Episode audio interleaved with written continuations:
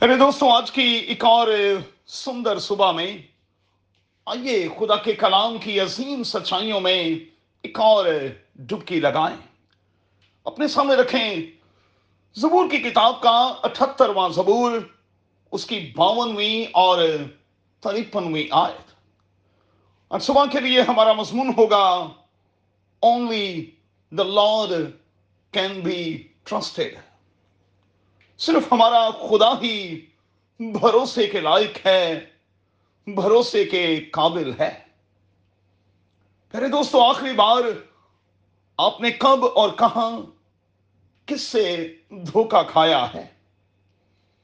اچھا اس کے متبادل جب جب آپ نے خدا پر بھروسہ کیا تو پھر کیا ہوا؟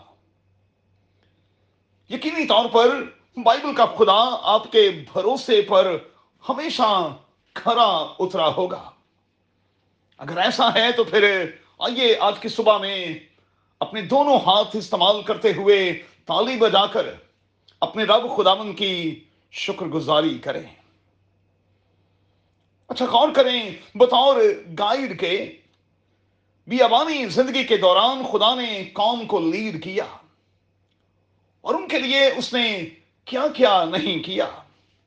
پانی مانگنے پر پانی دیا، روٹی مانگنے پر روٹی دی، فتح، کامیابی، کامرانی بخشی۔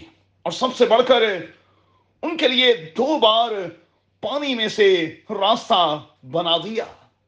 چکمک کی چٹان میں سے ان کے لیے پانی نکال ڈالا۔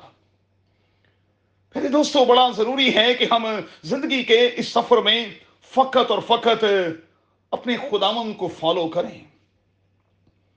اپنے خداون کے ہم فین نہیں، بلکہ میں ہمیشہ یہ کہتا آیا ہوں کہ ہم اس کے فالوور بن جائیں۔ یہاں کی انجیل کے دسویں باب کی روشنی میں صرف ہم اپنے خداون کی آواز کو سنیں، اسے فالو کریں، اس کے پیچھے چلیں تو پھر یقینی طور پر آپ زندگی اور پھر کثرت کی زندگی کا تجربہ کر پائیں گے۔ مزید دیکھیے گا یہاں کی انجیل، اس کا دسواں باب اور اس کی چودہویں آیت، دسواں باب اور اس کی چوتھی آیت، دسواں باب اور اس کی ستائیسویں آیت۔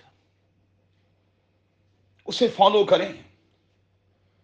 مقدس پالوس کی طرح آپ کہہ پائیں گے کہ میں اپنے طاقت بخشنے والے خداون یسو المسیح میں سب کچھ کر سکتا ہوں۔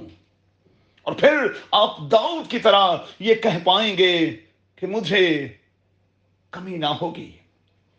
ہو سکے تو فلپیوں کے خط کے چوتھے باب کی تیرہویں آیت کو زبانی ہی یاد کر چھوڑیے گا۔